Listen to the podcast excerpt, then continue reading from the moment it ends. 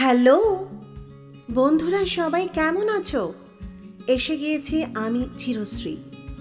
তোমাদের সঙ্গে আবার উইকেন্ডের আড্ডা দিতে। সঙ্গে নিয়ে আজকের নতুন এপিসোড অপশন সি জীবন যা শেখায় না। এই লাস্ট অপশন আমাদের তাই শিখে নিতে বলে। Hubhopper Spotify Google podcast Gaana Amazon Prime Music Jio Saavn Bullhorn আর উইঙ্ক মিউজিকে একটু একটু করে ছড়িয়ে পড়ছে অপশন সি সঙ্গে নিয়ে তোমাদের অজস্র শুভেচ্ছা আর ভালোবাসা। And now streaming on YouTube so every weekend happy listening শুরু করছি আজকের এপিসোড হাসি হাসি গন্ধ। ভাবছ তো, সে আবার কীরকম গন্ধ? গন্ধের আবার হাসি কান্না কি? যত সব আজগুবি কথা। হয় হয়, সব হয়, তোমরাই জানতে পারো না। সবাই না, কেউ কেউ দিব্যি আলাদা করে সকাল, দুপুর আর বিকেলের গন্ধ পায় বই কি? এই যেমন ধরো, প্রায় প্রত্যেক বাড়িরই রান্নাঘরের একটা নিজস্ব গন্ধ থাকে। সেটা শীতকালের নতুন আলু ভাজা বা মসুর ডাল ফোড়ন দেওয়ার গন্ধই হোক, আর আলুর দমে ধনে আর মৌরি বাটার গন্ধই হোক। এই সব ঘর বাড়ির গন্ধ বাতাস মিলিয়েই সেই সব বাড়ির বাসিন্দাদেরও একটা আলাদা চরিত্র তৈরি হয়। মনে পড়ে আমার ছোটবেলাটা, নিজের বাড়ি ছাড়া বেশিরভাগ সময় যে বাড়িটায় কেটেছে, সেই বাড়ির সাদা রেফ্রিজারেটরের সামনে দাঁড়ালেই একটা অদ্ভুত বিজাতীয় গন্ধ ঘিরে ধরত। না, কখনোই ডাল ভাত মাছ মাংসের গন্ধ নয়। বড় হয়ে অনেক খুঁজেছি সেই সব গন্ধের উৎস। পাইনি। পরে বুঝেছি ওটা ছোটবেলার গন্ধ ছিল। আলমারি খুললেই অন্ধকারে ঘুমিয়ে থাকা শাড়িরা জেগে ওঠে ন্যাপথালিনের গন্ধ মাখা এক অজানা জগৎ থেকে। অক্টোবর শেষের বিকেল ফুরিয়ে সন্ধে নামলেই বাতাসে কেমন একটা হিম হিম গন্ধ। ঘুম ভাঙার সকালগুলো ঝলমলে রোদের গন্ধ মাখা ঘুম ভাঙার সময় হয়েছে সেই সব গন্ধেরও। যা কিনা এই দেড় বছরে আমাদের মতো বহুকাল আগে স্কুল পেরোনোদের সঙ্গে সঙ্গে আজকের অনলাইন সাভিদেরও নস্টালজিয়ার ইনবক্সে ঘুমোচ্ছে। স্কুল, কলেজ খুলবো খুলবো শব্দের সঙ্গে uniform, school bag, tiffin box আর স্কুল বাড়িগুলোর একটা নিজস্ব গন্ধ আচমকা নাকে এসে ঝাপটা মারছে। আর অ্যাডভান্স বারুদের গন্ধ জানান দিচ্ছে সামনেই হ্যাপি দিওয়ালি আচ্ছা পয়েন্টে আসি। নইলে গন্ধ বিচারকরা এবার রীতিমতো তেরে আসবে। এসবের সঙ্গে হাসি হাসি গন্ধের সম্পর্কটা কোথায়? আছে আছে। শুনেছ কি? বলে গেল সীতানাথ বন্ধ। আকাশের গায়ে নাকি টক টক গন্ধ। টক টক থাকে না কো? হলে পরে বৃষ্টি। তখনও দেখেছি চেটে, একেবারে মিষ্টি। আচ্ছা কেমন দেখতে এই সীতানাথ বন্দ মনে মনে একজন মানুষের কথা ভাবো তো, যে ফিজিক্স আর কেমিস্ট্রিতে ডাবল অনার্স করা। আবার লন্ডনে ফটোগ্রাফি আর লিথোগ্রাফি নামের এক বিশেষ ধরনের প্রিন্টিং টেকনোলজি নিয়ে কঠিন কঠিন পড়াশোনা করছে। কেমন হতে পারে সে দেখতে? চশমা? হ্যাঁ চশমা থাকতেই পারে। এত এত পড়াশোনা করলে চোখে তো চাপ পড়বেই। দাড়ি গোফ? হুম, থাকতেও পারে, আবার নাও থাকতে পারে। অবশ্যই ভারী কি হবে, তাই না? আর স্বভাবে অবশ্যই গম্ভীর, তাই তো? হলো না, এখানে এসেই মিললই না। কারণ ওই যে চন্দ্রবিন্দুর চ, বেড়ালের তালব্য স, আর রুমালের মা চশমা। কেমন? হলো তো? আসলে এই সব বর্ণনা যার সম্পর্কে, তিনিই দিয়েছিলেন বয়স না বাড়ার সেই অনবদ্য থিওরি। বয়স কেবলই বেড়ে চলবে নাকি? তাহলেই তো গেছি। কোন দিন দেখবে বয়স বাড়তে বাড়তে একেবারে ষাট, সত্তর, আশি পার হয়ে গেছে। শেষটায় বুড়ো হয়ে মরি আর কি? আশি বছর বয়স হবে কেন? চল্লিশ বছর বয়স হলেই তো আমরা বয়স ঘুরিয়ে দিই। তখন আর একচল্লিশ, বিয়াল্লিশ হয় না। উনচল্লিশ, আটত্রিশ সাঁত্রিশ করে বয়স নামতে থাকে। এমনি করেই যখন দশ পর্যন্ত নামে, তখন আবার বয়স বাড়তে দেওয়া হয়। অসামান্য এই থিওরির মান রাখতেই বোধ হয় তিনি নিজেও চার দশকের দরজায় আর পা না রেখেই চলে গেলেন চিরতরুণ সুকুমার। রয়ে গেলেন বাংলা ননসেন্স হিউমারের রাজা হয়ে। সুকুমার রায়। জন্ম তিরিশে অক্টোবর আঠেরোশো সাতাশি সাল। উনিশশো তেইশের দশই সেপ্টেম্বর ঘনিয়ে এলো ঘুমের ঘোর। গল্পটা শুরু হয়েছিল একটা বাচ্চা ছেলের ঘুম থেকে ওঠার মধ্যে দিয়ে।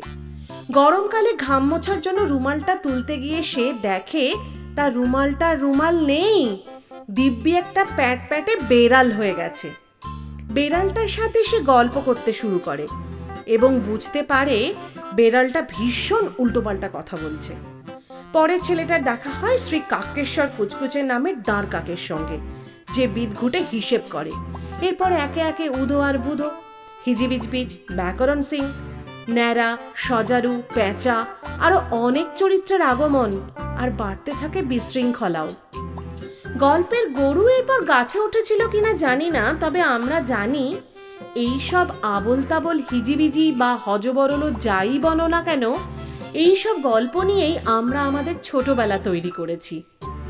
তাই বলে কি বড়বেলাতে এই অনাবিল হাসাহাসি বারণ? কখনো না? আনন্দ পুরনোর উপাদানই ছিল তার লেখার বৈশিষ্ট্য। নিজের লেখায় কালি কলমের আঁচড়ে চমৎকার সব কার্টুন আর ড্রয়িং ছিল তাক লাগিয়ে দেওয়ার মতো। সুকুমার প্রাতিষ্ঠানিকভাবে আঁকাআঁকি শেখেননি। তাই প্রথম দিকের বেশ কিছু ড্রয়িংয়ে নভিস ছাপ দেখা গেলেও পরের দিকে সেটা একেবারে পেশাদার আঁকিয়েদের মতো হয়ে গেছে। যেমন কনফিডেন্ট লাইন তার তেমনই রিদম আর কম্পোজিশন এক গণিতবিদ কাক, শ্রী কাকেশ্বর কুচকুচে। একচল্লিশ নম্বর গেছো বাজার কাগেয়াপট্টির এইসব কাকেরা সব ধরনের হিসেবি ও বেহিসেবি, খুচরো ও পাইকারি সব গণনার কাজ বৈজ্ঞানিক পদ্ধতিতে সম্পন্ন করে থাকে। এই বর্ণনার সঙ্গে যেন এই আঁকাটা না হলে সেটা অসম্পূর্ণই থেকে যেত। যেমন ধরো, কাকের হত- ধরা স্লেট মুখে চক খড়ি সিরিয়াস মুখে সেটা ধরে আছে, এক হাত নাকি পায়ে, আর নিচে ঝুলছে দলিল দস্তাবেজ, যাতে লেখা, সাবধান সাবধান সাবধান।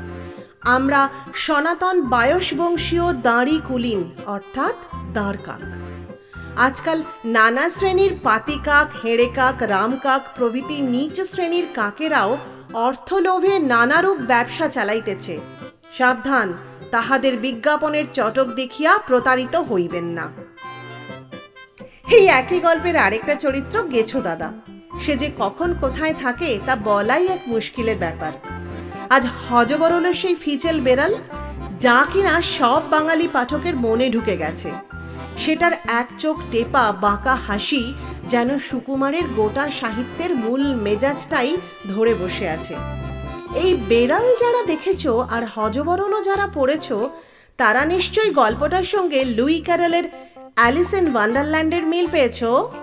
বেড়ালটা সেই চেষ্টার ক্যাটার মতো না, যে কিনা চন্দ্রবিন্দু চ বেড়ালের তালব্য স আর রুমালের মা মিলে বানিয়ে দিল চশমা?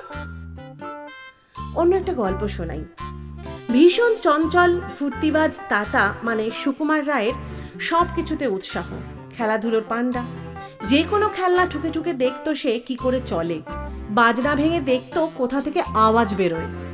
শব্দকল্পদ্রুমে অসীম কৌতূহল ছিল যে, সেই বয়সেই চমৎকার সব গল্প বলতে পারতো তাতা। রাগ বানাই বলে একটা খেলা ছিল তার।